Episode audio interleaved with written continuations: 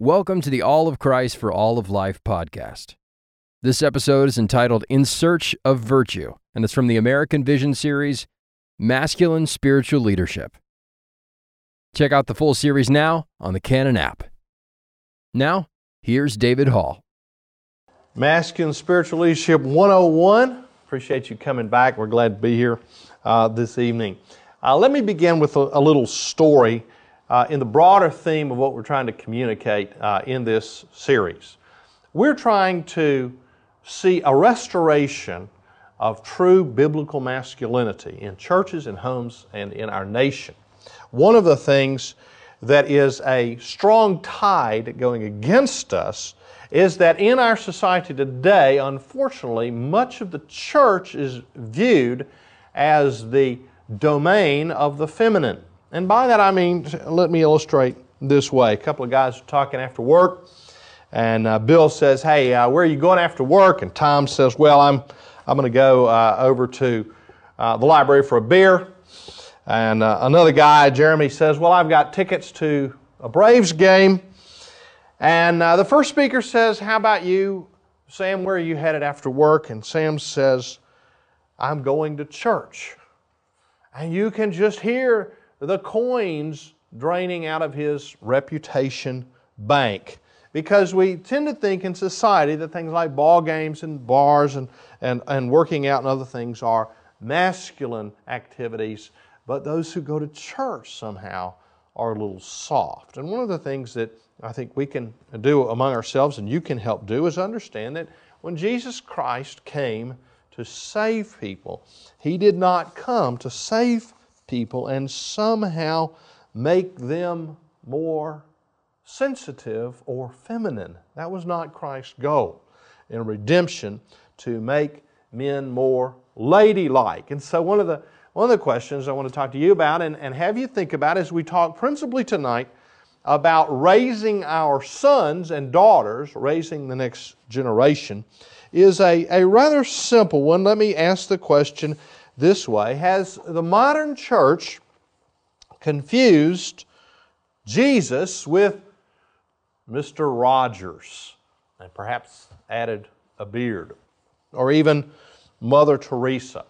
Uh, unfortunately, as we look around in, in many churches today, I'm, I'm sad to tell you that I think that in the beginning, many liberal churches created a new image of Jesus as a largely benevolent teacher who was always tender and always gentle and accepting. The motto, if Jesus had a radio station, might be all tenderness all the time, according to uh, David Murrow's book, Why Men Hate Going to Church. And I think that's a, a point worth considering. What I'm interested in, though, is not so much why certain progressive or liberal churches have changed that set of expectations. But how much that has seeped into modern evangelical churches as well.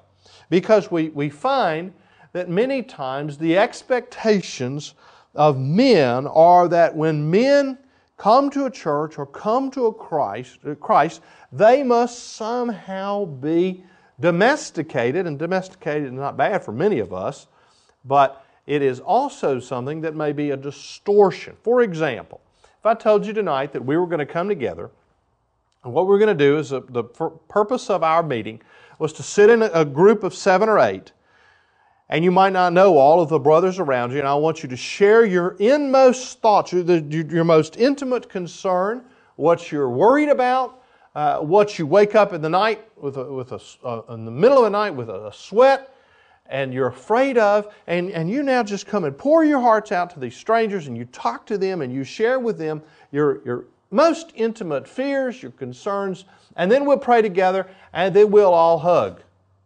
Well, you would tell me that that's probably the design uh, for a women's circle. And indeed, we ought to make sure that when we have men's ministry that we not try to copy a pattern that doesn't so much work. Now, um, unfortunately, many churches copy what tends to be successful, and sometimes certain successful secular models aren't always the biblical models. For example, one of the things I think you'll come away with from this session is understanding that when Jesus called men to follow him, he called them with some tough challenges, with some tasks. He called them to difficult duties. Indeed, studies have proven over the last generation that for churches that have the highest standards, many times those are the churches that are actually growing. It is not the churches, in other words, that conform to culture that have a formula for success in growth. On the contrary, there is something in the human heart that yearns to be called to something greater than ourselves, something that is bigger than our own society or one generation. Let me share a quote with you that uh, one of my friends in this group, uh, Mike Schneider, sent to me. Let me find this. This is just incredible. It's from a book by Mark Driscoll entitled Manhood, and I don't know uh, the whole book, but the quote was so stunning that I had to share it with you tonight. And after that, we will launch into a discussion of how we can raise our children, raise our son, and what character, character expectations are given for that. Uh, this is a quote from Mark Driscoll in his, uh, in his book entitled Manhood. And uh, Mark Driscoll writes about this, and I just have to read it to you because it is so insightful, I think, in calling a spade a spade and seeing a situation as it really is. Driscoll writes In Seattle, the young men are generally pathetic. They are unlikely to go to church, get married, have children, or do much anything else that smacks of being responsible. But they are known to be highly skilled at smoking pot, playing video games, playing air guitar, freeloading, and having sex with their significant others. However, the emerging church massage parlor antics of labyrinth walking by candlelight will do little more than increase the pool of extras for television's will and grace. What he's saying there, what Mark Driscoll is saying there, is that if we try to upgrade the church and revise the church in, in an ever going pursuit to be chic, then we may well do that but that's not necessarily going to produce strong masculine spiritual leadership. So, if our goal is to produce strong masculine spiritual leadership, what we ought to be doing, rather than copying the world, rather than trying to be more trendy than the latest bar or club, we should set our sights on what God tells us are the character expectations. Those should become our targets.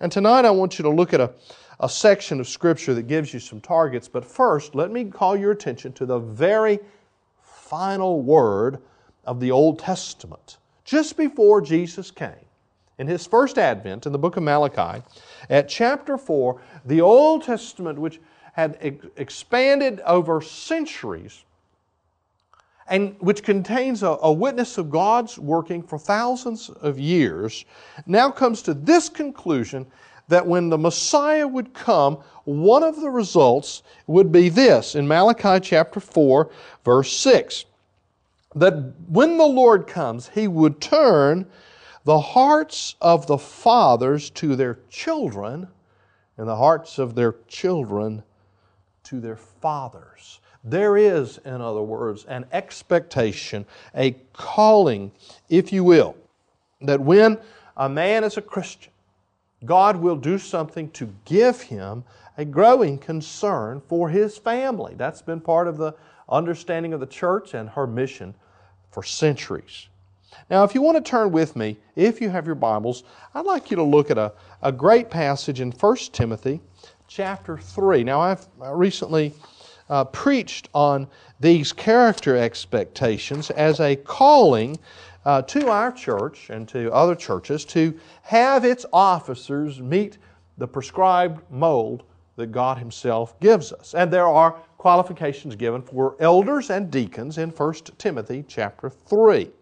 But since I've already preached on that and referred those specifically to the kind of character that church officers ought to have, Tonight, I want you to think of another application of those very same verses. Tonight, I want you to think of how the Lord gives us a set of virtues, of character expectations, if you will, for any mature male. These form, these character traits, these attributes in 1 Timothy chapter 3 form a mosaic of what any mature man should be striving for.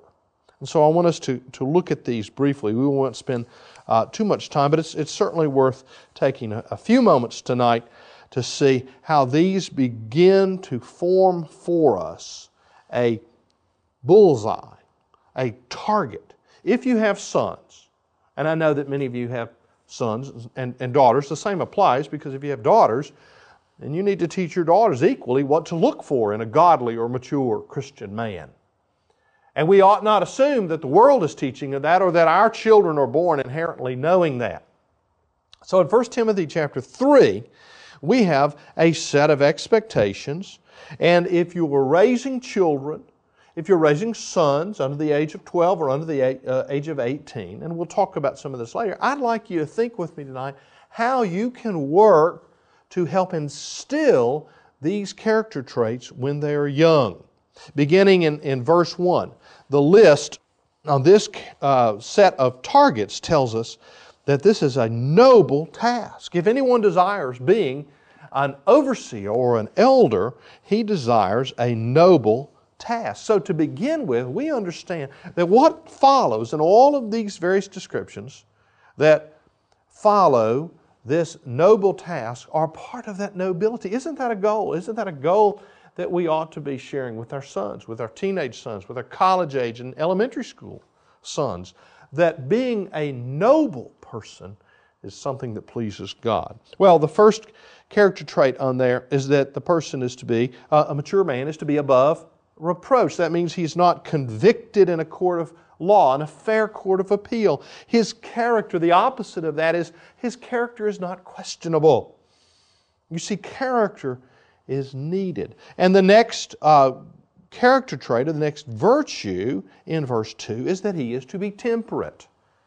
His temper is controlled. He's level headed. The opposite of that would be to be rash and to have a sense of calmness when we're deliberating a problem, a family issue, or something in the workplace or even in your church. Requires us to be level headed, to be temperate. That is a virtue that we should teach, as well as its companion in the, in the next word, self controlled. In verse 2, 1 Timothy chapter 3, mature Christian men are expected to be self controlled, not the opposite, which is impulsive. And th- those who make decisions, that affect a lot of people ought to be trained. And if you hope your son uh, ever to be a leader in some capacity, or if you hope for your daughter to marry a man uh, who is a leader, look for that self control which we've discussed in the past. He is also to be respectable, the opposite of that.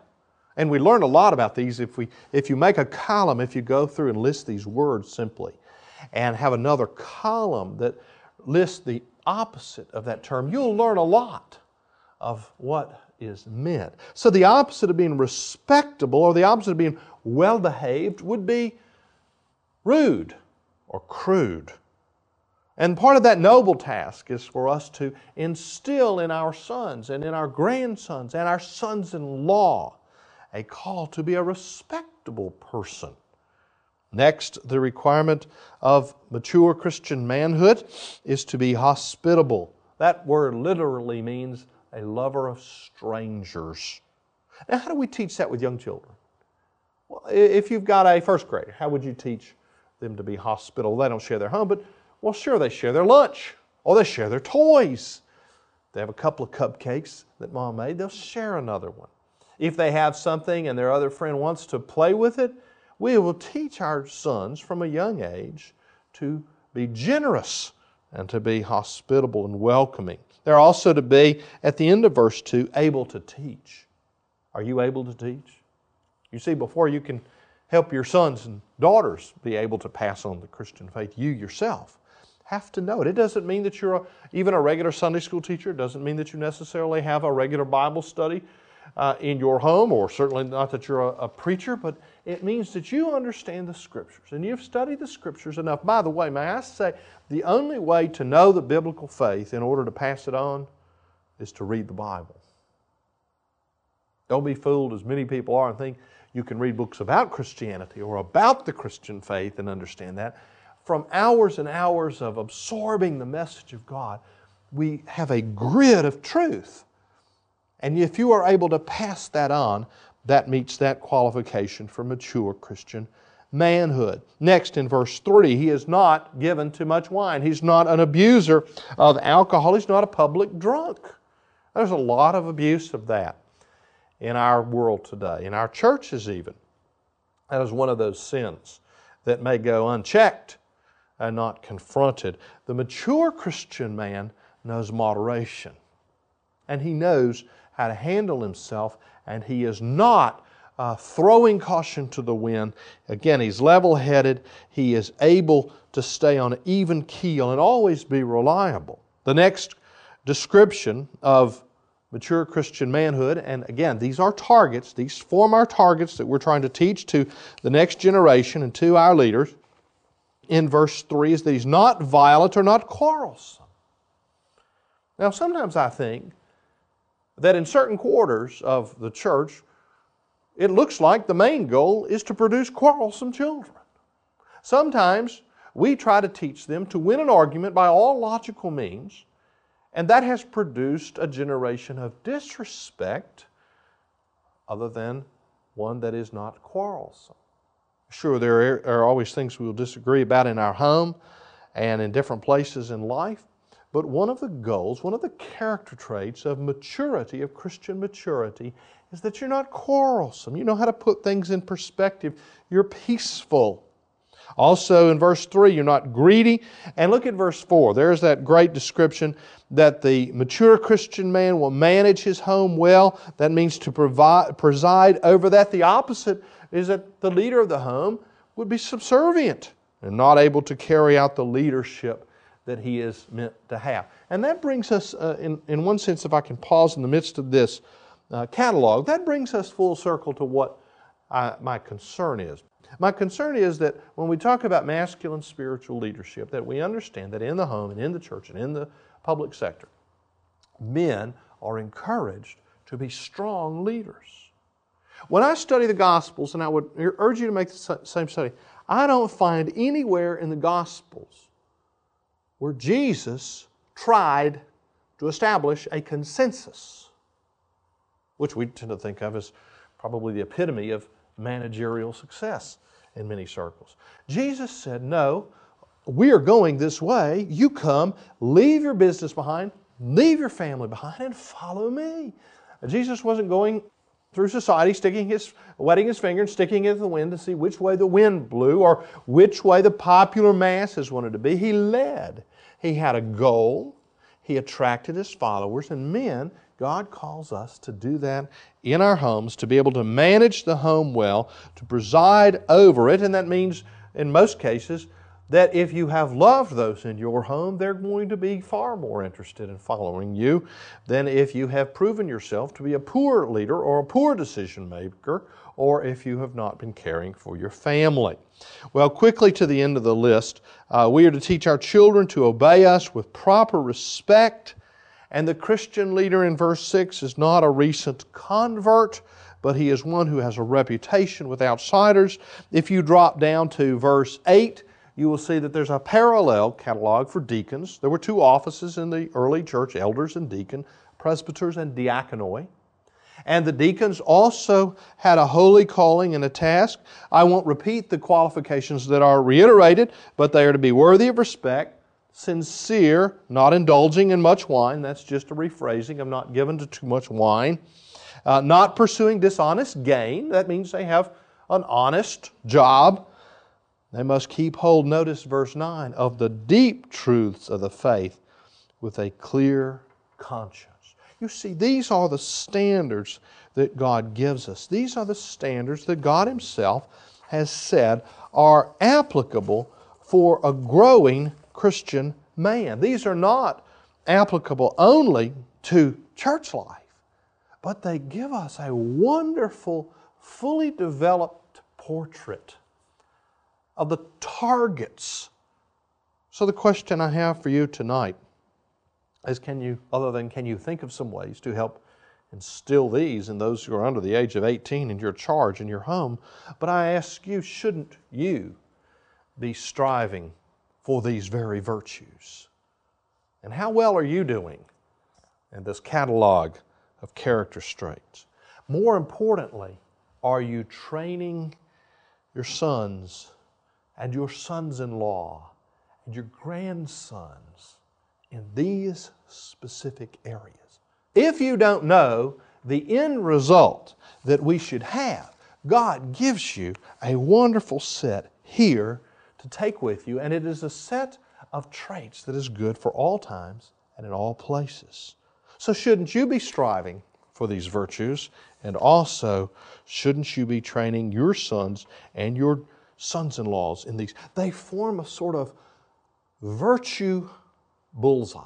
There are three spheres that are spoken of in these qualifications. The innermost circle, the core, is how the Christian man will behave in his family. And then there's a wider circle beyond that. The next level of the bullseye is the church. It is the expectation that the Christian man will be involved in a church and that he will be active and ministering and participating. And then there's a third, broader sphere of society, which is the world or culture and these three together, described so aptly in 1 Timothy chapter 3, give us a character's bullseye. So if you're looking for a set of goals to share with your children, I encourage these to you. Let me conclude tonight with this uh, one thought and uh, a short reference from the past. The thought is this when Jesus called men to follow him, he did not call them to ease he didn't promise them that things would just float effortlessly along. Instead, when Christ called his disciples to follow him, he said, Come and follow me, I will go to death. He said, Come and follow me, and you will have rejection.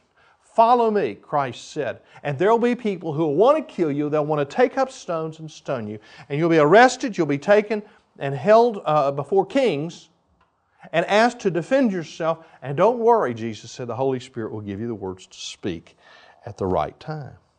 You see, Jesus understood what the New Testament church would later articulate. In the book of Romans, in chapter 12, there is a list of the gifts of the Spirit.